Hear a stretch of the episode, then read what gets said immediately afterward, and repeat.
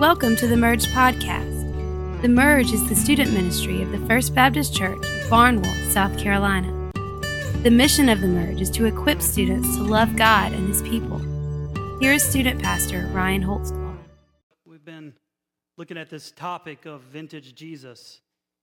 We're talking about or answering questions, uh, common questions that people have about this guy named Jesus. And so last week or two weeks ago, we talked about the reason that Jesus went to the cross. Last week, we talked about whether or not he really rose up from the grave. And so tonight, we're going to tackle the question of why worship Jesus? There's a lot of other gods out there. There's the Hindu God, there's the Buddhist, there's the um, the God of sex, and there's the, uh, the God of money. Which, by the way, let me tell you something about that really quick. I believe that um, the God of money, the God of sex, uh, the God of drugs, the God, all that stuff, I believe that those are actual demons. I've been reading a book about doctrine and what Christians should believe. And the more that I looked into that statement that these gods are actual high powerful former angels that followed Lucifer and were cast out of heaven, the more I believe that. So I think that if you worship the sex god, you are actually worshiping a demon.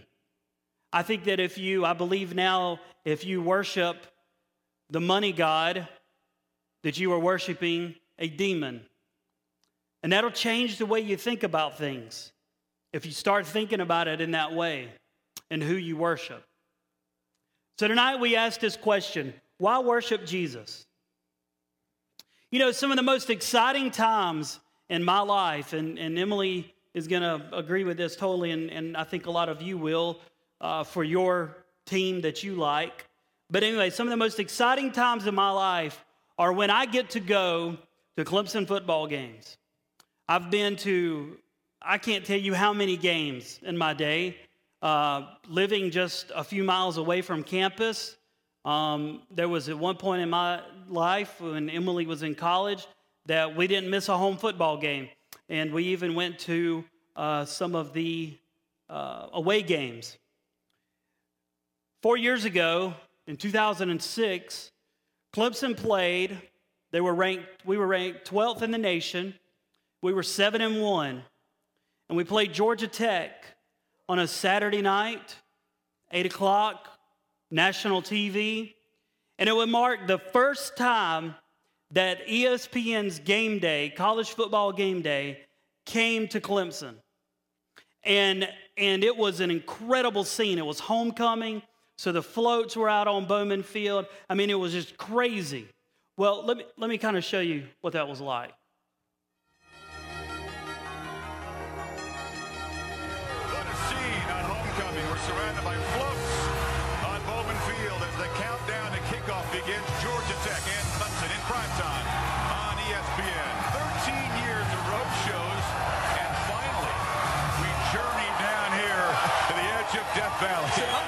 The present, and this is the best game day crowd I think I've ever seen. Oh, this is unbelievable. Yeah. What a scene.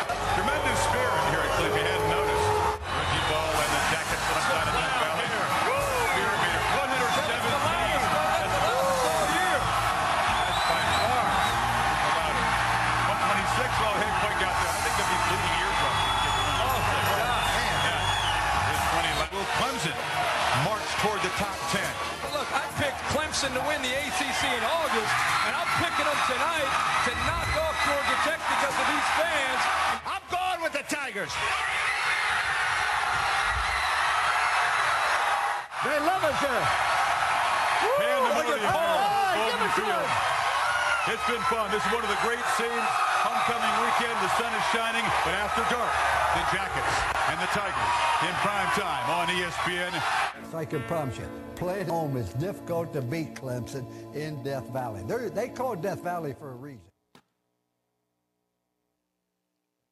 They call it Death Valley for a reason. You know, I was there, all right? I was at that game. I got goosebumps right now.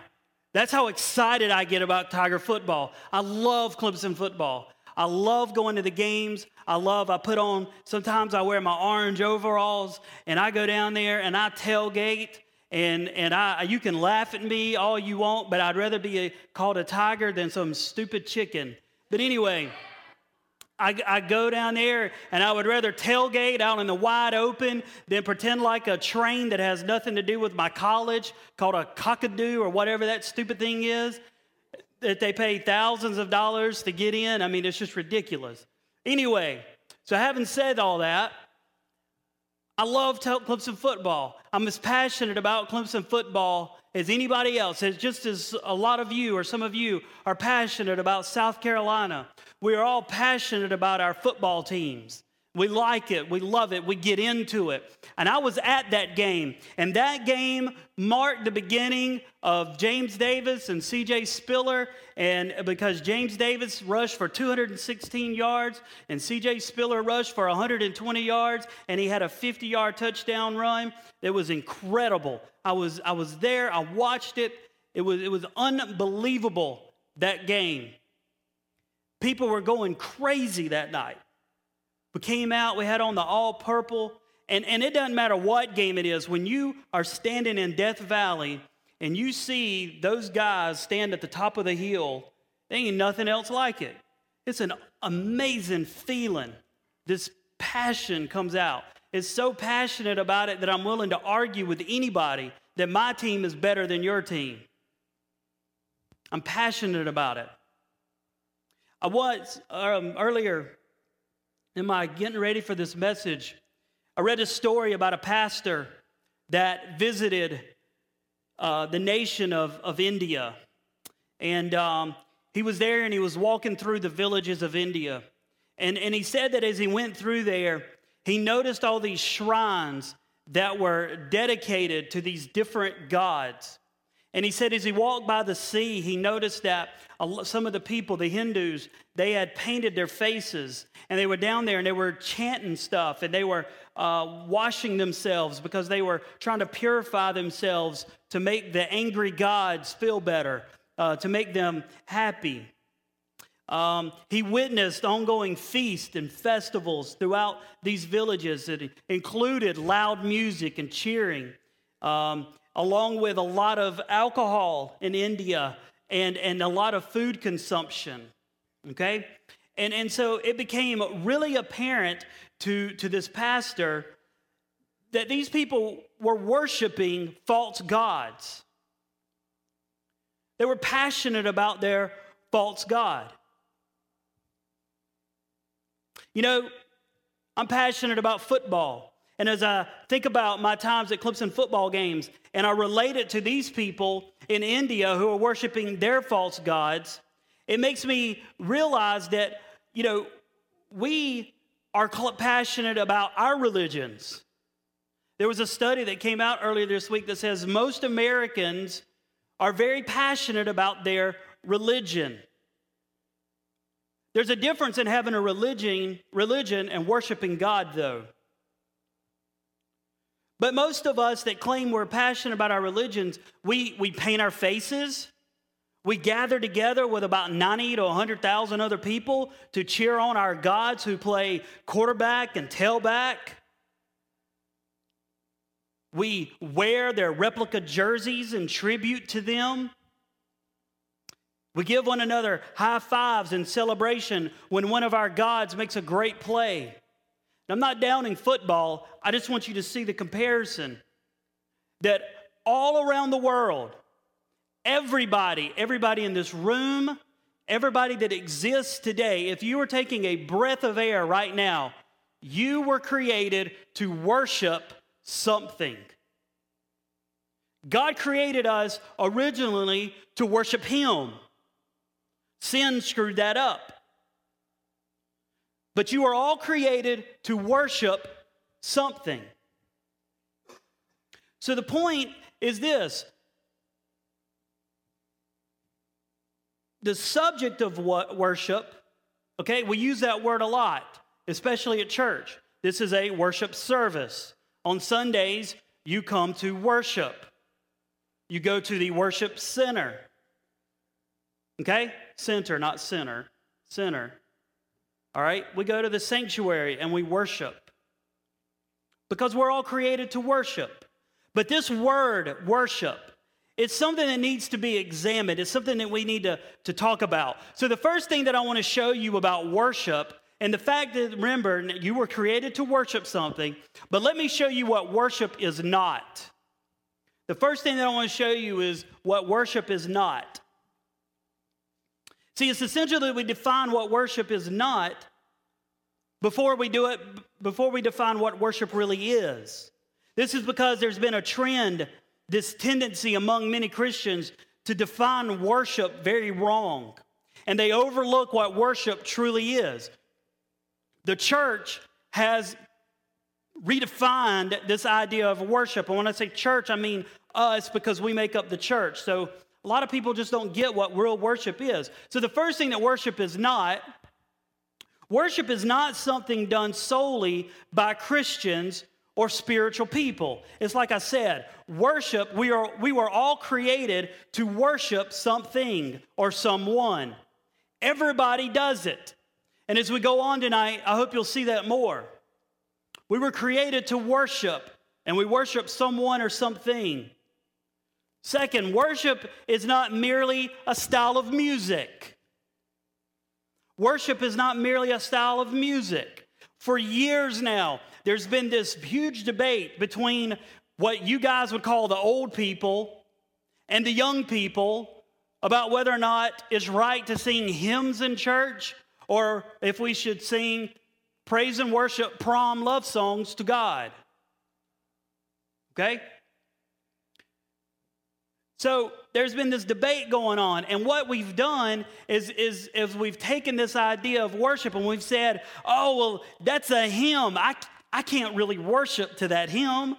Or the old people would come down here and say, Man, how am I supposed to worship with those drums? God, those drums are driving me crazy.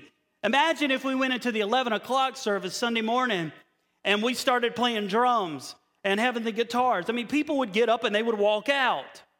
And, and the reality is, is that a lot of people have, have taken this idea of worship, made it into this idea of worship alone as music, and they've placed it in a box. Worship is not merely about a style of music. Worship is not something that is connected to time and place.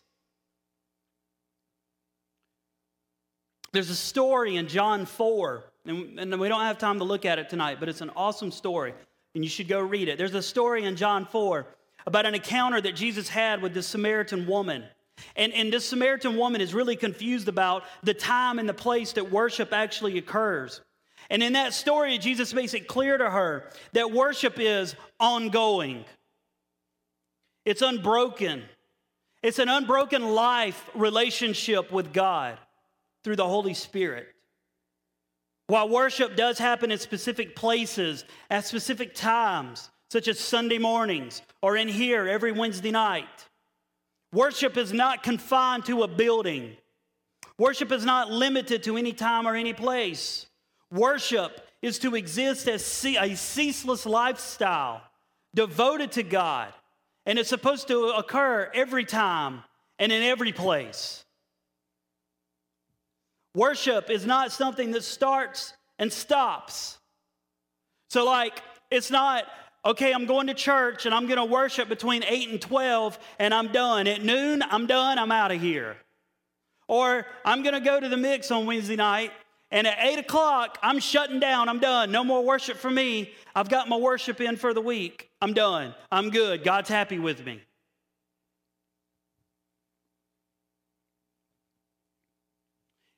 A.W. Tozer, he was a pastor back in the early 1900s.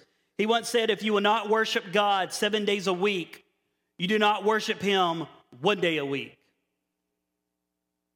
Now, think about that. A hypocrite, sure. But a true follower of Jesus Christ will worship Him 24 hours a day, seven days a week.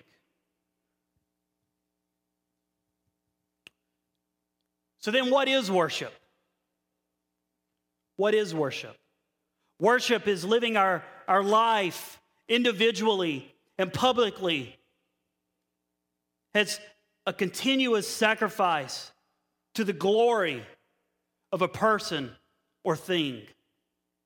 Worship is living our life individually and publicly as, con- as a continuous sacrifice to the glory of a person or thing. If you would, look with me, please, in Romans chapter 11.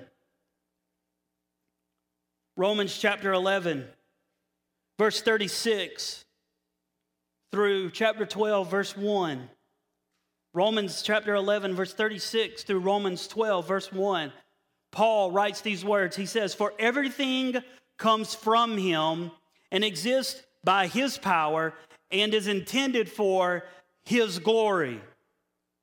Talking about God. All glory to him forever. Amen. And so, dear brothers and sisters, I plead with you to give your bodies to God because of all he has done for you. Let them be a living and holy sacrifice, the kind he will find acceptable. This is truly the way to worship him. So let's let's unpack this verse for a second. Paul here, Paul here is saying this. He's saying first of all, we hold a person or thing in a place of glory. Okay? We we hold a person or thing in a place of glory. Now the word glory it means weightless. It means importance, preeminence, priority. It's at the top of the list. It is our greatest treasure, deepest longing. It is our fountain of hope. Whatever we say and whatever we hold in glory is what we place our hope in. People can and do hold various people and things in a position of glory, and then they worship them by making sacrifices. You see, Paul not only says here that we, we hold a person or thing in a place of glory, but Paul also says what we hold in glory becomes what we worship. See, if you have something that you hold in glory and it becomes your number one priority, then you're ultimately going to begin worshiping that person or that thing. And third, Paul says here, our worship or, of that person or thing we hold in glory is done by means of making sacrifices for it. Our worship of that person or thing we hold in glory is done by means of uh, by means of making sacrifices for it. The biblical word for worship is sometimes translated sacrifice. This means that what we make the greatest sacrifice for tells us and others what we truly live to glorify or what we value most and thus what we worship. For example, if we eat and drink in excess, we are worshiping our stomach and we are sacrificing our health. One of the biggest reasons that I went on the diet that I'm currently on is because I was worried about my health. No doctor came to me and said, Hey, if you don't quit eating so much, you're going to die. But at 33 years old, I want to make sure that when I have children, that they, it comes time for my son or daughter to get married, that they're not having to wheel me down in a wheelchair because I didn't take care of my body. I'm not going to worship food. If we sacrifice our relationship with God and people for sports, music, our hobbies in general, then that's what we worship. That's what we glorify. If we're giving our bodies over to sex and we're sacrificing our health or our self esteem and, and our purity, then we worship sex. We'll give our money, time, energy, devotion, and passion to things that we hold in high esteem and things that we say we hold in glory. So, what you worship is what you hold in glory and what you're willing to make sacrifices for. Some examples of bogus worship. First of all, you need to look at a couple of commandments that Jesus gave us in Exodus 20, verse 34. Verse 3 says, You must not have any other God but me. Verse 4 You must not make for yourself an idol of any kind or an image of anything in the heavens or on the earth or in the sea. You must not bow down to them or worship them. For I, the Lord your God, am a jealous God who will not tolerate your affection for any other gods. Martin Luther is quoted as saying that we break the rest of the commandments only after we break the first two. We break the other eight commandments only after we break the first two. Mark Driscoll, pastor of Mars Hill Church in Seattle, states that if the one true God is my only God and I worship only that God, then I will not end up committing idolatry by worshiping my job and not, not respecting the Sabbath. I will not worship my anger and become violent. I will not worship sex and begin to commit adultery. I will not worship things and steal them. I will not worship success and covet what other people have. As long as you don't break the first two commandments, you're doing okay about not breaking the next eight commandments. So we look at for a moment the definition of idolatry, which is worship. It's to worship something other than the one true God of the Bible. If you hold something as an idol, you're worshiping that and you're not worshiping God. Thus, you are in sin. Back in Romans chapter 1, Romans 1 21 through 25, the Apostle Paul. Oh, man. Okay, here we go. The Apostle Paul, um, my Bible closed. Here we go. The Bible, the Apostle Paul writes these words. Yes, they knew God but they would not worship him as God or even give him thanks. And they began to think up foolish ideas of what God was like. As a result, their minds became dark and confused. Claiming to be wise, they instead became utter fools. And instead of worshiping the glorious, ever living God, they worshiped idols made to look like mere people and birds and animals and reptiles.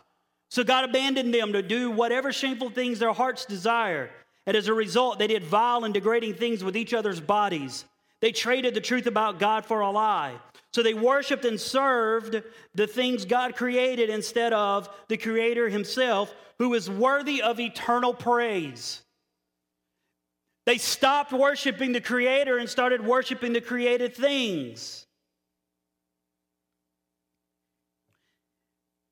These things can include worshiping things like sports, and television instead of God who created those things.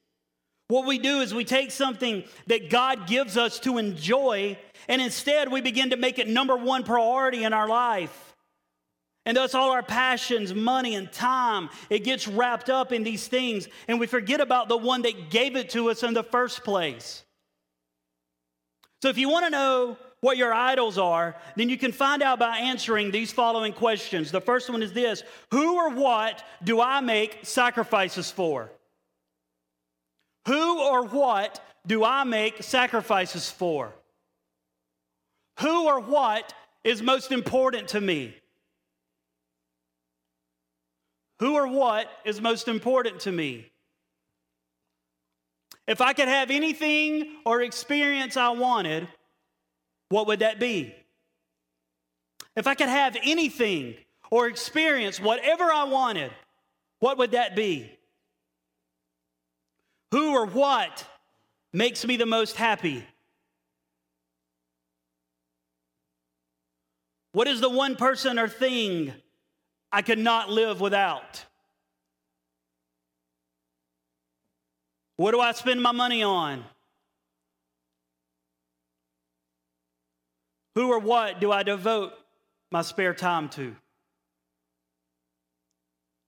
You have some men who worship sports and they sacrifice time with their families and money going to every game. Some of you worship success. So you invest all your time in working so that one day you can have things. Some of you girls, you worship beauty. So that so much of your money and time goes into shopping for the perfect clothes or paying unreasonable amounts of money for the perfect hairdo or getting your nails done. But the one thing that is worshiped most, the one thing that is worshiped most by teenagers, what do you think it is? That's a good answer cell phones, text messaging. The answer is sex. You worship sex more than anything. Matter of fact, the National Council on Sexual Addiction Compulsivity estimates that 6 to 8% of Americans are sex addicts. That's up, which is 16 to 21.5 million people. 61% of all high school seniors have had sexual intercourse. About half of them are currently sexually active. There is a difference between sexual intercourse and sexually active. We can talk about that another day. 21% of high school seniors have had four or more sex partners. Teens have the highest STD rates in the country. Approximately one out of every four sexually active adolescent becomes infected with an STD each year, for a total of 3 million cases a year. By their graduation date, students will have watched 15,000 hours of television compared to only 12,000 hours in the classroom.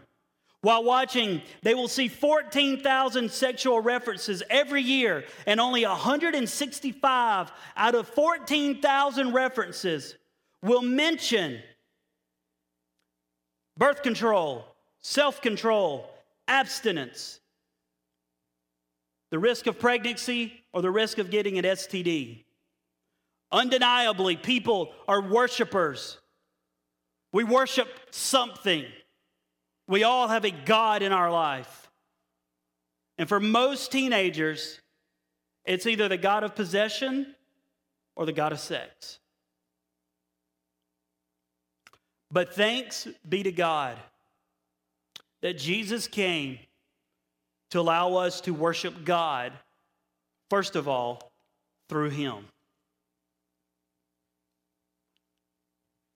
Hebrews 12:10 states that for it was fitting that he being Jesus for whom and by whom all things exist and bringing many sons to glory should make the founder of their salvation perfect through suffering.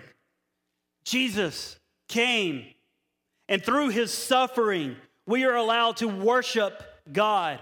Romans 6 4 says, We were buried, therefore, with him by baptism into death, in order that just as Christ was raised from the dead by the glory of the Father, we too might walk in newness of life. So, for God's glory, Jesus died and was resurrected. So, through Jesus, we are transformed, we become different. And so, those things that we once worshiped, they, we now no longer mean, mean anything to us because we now worship God and God alone. Jesus made the transformation possible through his death, his life, his death, and his resurrection. And now we have to follow his example. I missed one. Okay. We follow his example and we worship like Jesus. Missed a word there, I'm sorry worshiping like Jesus. Not only do we worship through Jesus, we must also worship like Jesus. How did Jesus worship? Jesus, first of all, I think my slides are messed up. Yeah, they are. My slides are messed up. But anyway, uh, not only do we worship through Jesus, we must also worship like Jesus. Nobody ever in the course of human history has ever worshiped God the Father the way Jesus did while he was here on this earth. Matter of fact, John 5 17, your notes may be off. John 5 17, and in verse 24, Jesus said, And now, Father, glorify me in your presence with the glory I had with you before the world existed. Father, I desire that they also whom you have given me may be with me where I am, to see my glory that you had given me because you loved me before the foundations of the world. You see, our unending, our unending worship of God has been broken by sin, which has separated us from God. And as a result, Jesus entered, he stepped into human history. And he did that to remove our sin and reconnect us to God. How did he do that? By living a blameless, sinless life, and he lived in perfect relationship with God. He worshiped God uh, perfectly. And we need to learn to follow that example, that we need to be in continuous relationship with God. Every day, we need to pray to God con- constantly. Every day, we need to read our Bible constantly. Every day, we need to be trying to do all that we can to run away from sin, to stay away from those things. 1 Corinthians 10:31, Paul says it like this, whether you eat or drink or whatever you do, do all to the glory of God. So whether you're on a sports field and you can't be at church, whether you're in the locker room and you can't be at church, you still worship God. Because worship takes place not just in these walls. Remember, it's not held to one place, it's not held to one specific time. You can worship God anywhere. And I would like to see some of you, especially you athletes, to step up and say, hey, it's Wednesday, we can't be at church. Why don't we gather 30 minutes beforehand and we're going to have a Bible study right here at the field, on the soccer field, right after football practice, whatever. That's having worship with God all the time and not being ashamed of it.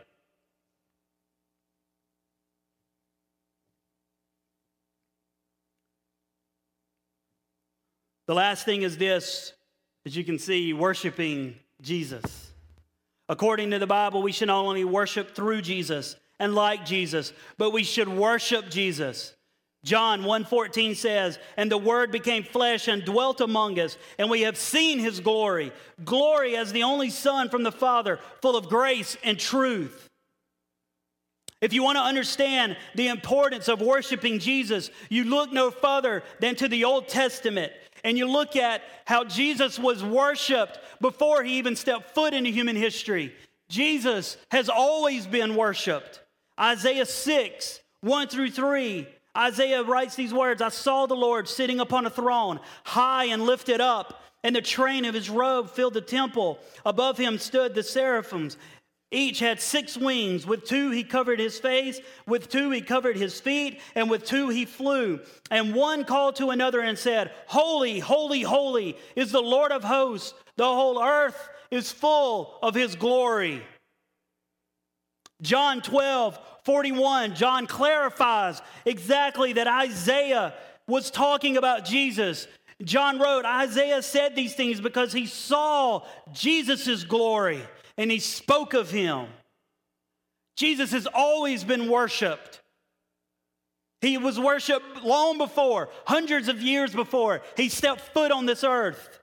And in addition to being worshiped in heaven before stepping into human history, Jesus was also worshiped as the one true God by many people during his life on the earth.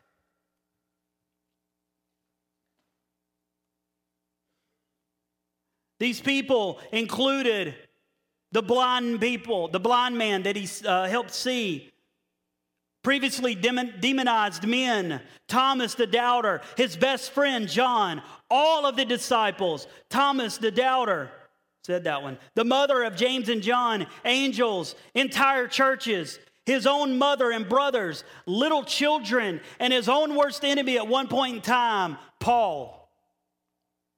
Over and over, they worshiped Jesus, and never once did he tell them that they were doing anything wrong.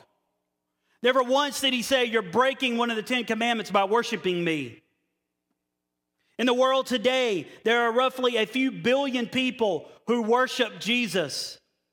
And we know for sure that Jesus is being worshiped in heaven. So, Jesus right now is being worshiped by billions of people around this earth and by people, angels in heaven. As a matter of fact, Revelation 5 11 through 13 says, An endless choir of angels join together with elders, and they sing, Worthy is the Lamb who was slain to receive power and wealth and wisdom and might and honor and glory and blessing. Joining together with the elders, with these human elders, are the angels and these angels are the birds of the air, the beasts of the field, and the fish of the sea. And they sing in unison To him sits on the throne, and to the Lamb be blessing and honor and glory and might and forever. Amen. Revelation 7 11 through 12. Every angel joins in and they make this huge choir and they encircle the throne of God. And they join together with the choir of angels and with these elders and all of the rest of the angels. They encircle the throne upon which Jesus is sitting. And John says in Revelation 7 11 to 12, they fell on their faces before the throne and worshiped God, saying, Amen. Blessing and glory and wisdom and thanksgiving and honor and power and might be to our God forever and ever. Amen. In Revelation 15 2 and 4, those who have been killed for their devotion in Christ, they come to the throne and they start singing along with them. Great and amazing are your deeds. O Lord, the God Almighty, just and true are your ways. O King of the nations, who will not fear, O Lord, and glorify your name, for you alone are holy. All nations will come and worship you, for your righteous acts have been revealed. And in Revelation 19:1, John reports that the volume becomes deafening as the great multitude of angels and humans are singing together. He writes that what seemed to be the loud voice of a great multitude in heaven crying out, Hallelujah! Salvation and glory and power belong to God. Jesus deserves our worship. Jesus and Jesus alone. One of the biggest reasons that most of us hold things or people in more importance than Jesus is because we believe the lie that God's glory and our joy and happiness are in conflict. A lot of you think that if you start following Jesus, worshiping God, and get in a relationship with Him, that He's gonna take away your little fun card and you can't enjoy life. But because you were created to worship, Jesus, that's the only way you'll ever be satisfied. You'll never find satis- uh, satisfaction in anything else that you try to worship. Too many people try to find their satisfaction in life and they try to find it in happy find their happiness in the wrong places. When God is glorified, we are satisfied because we're not living for ourselves, we're living for Him. Sadly, though, many of you, teenage ladies, you hold in glory either the fantasy of a relationship with a young man probably is not who is not godly and is not fit for a Christian relationship. You believe that if he just had, you believe that if you just had a boyfriend or the affection of a particular boy, you would be happy. You begin to worship this boy instead of Jesus. And you begin because you start making sacrifices for this young man. You give the boy all of your time. You forget about your friends. You forget about your relationship with God. You give him all of your time. You give him all of your energy. You give him all of your heart and your mind. You give him your body. You give him your soul when you give him your body. And you give it in an act of worship to the boy. But over time, you begin to realize that you're unhappy because this boy that you have made your God is not making you as happy as you feel like you should be. Your God is not good. Your God is not holy. Your God cheats on you. Your God puts you down. Your God disrespects you by trying to use your body for his own pleasures. Your God abuses you. Your God eventually could give you an STD. Your God doesn't have any intention of ever marrying you, even though He eventually gets you pregnant. And then He leaves you shameful with people making fun of you and calling you a whore. Too many young guys, you arrange your life around video games and sports, the latest sex experience. You take women as instruments for your own pleasure and you discard them when they're no longer any more fun. Jobs, when you have one, are just to provide dollars for another buzz of excitement. But as soon as that thrill is gone, as soon as that thrill of having sex with girl after girl after girl is gone, you realize that you're seeking for the ultimate thrill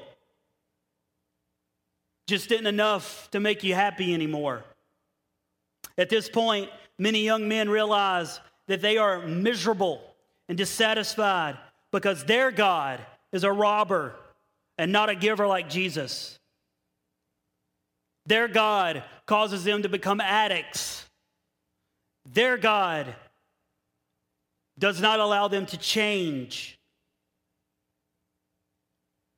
Despite the misery that most of these guys experience, they are still pursuing wealth for their happiness, the next thrill for their happiness.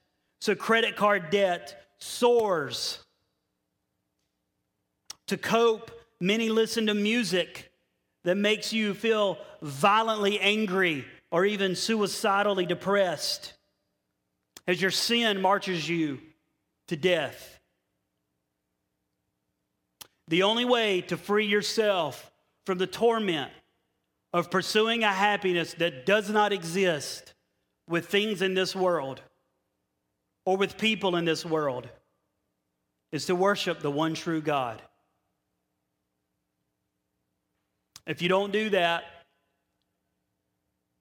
you're just going to keep being sad and pitiful and lonely and used. So, why does Jesus deserve our worship? Because he can save us from ourselves.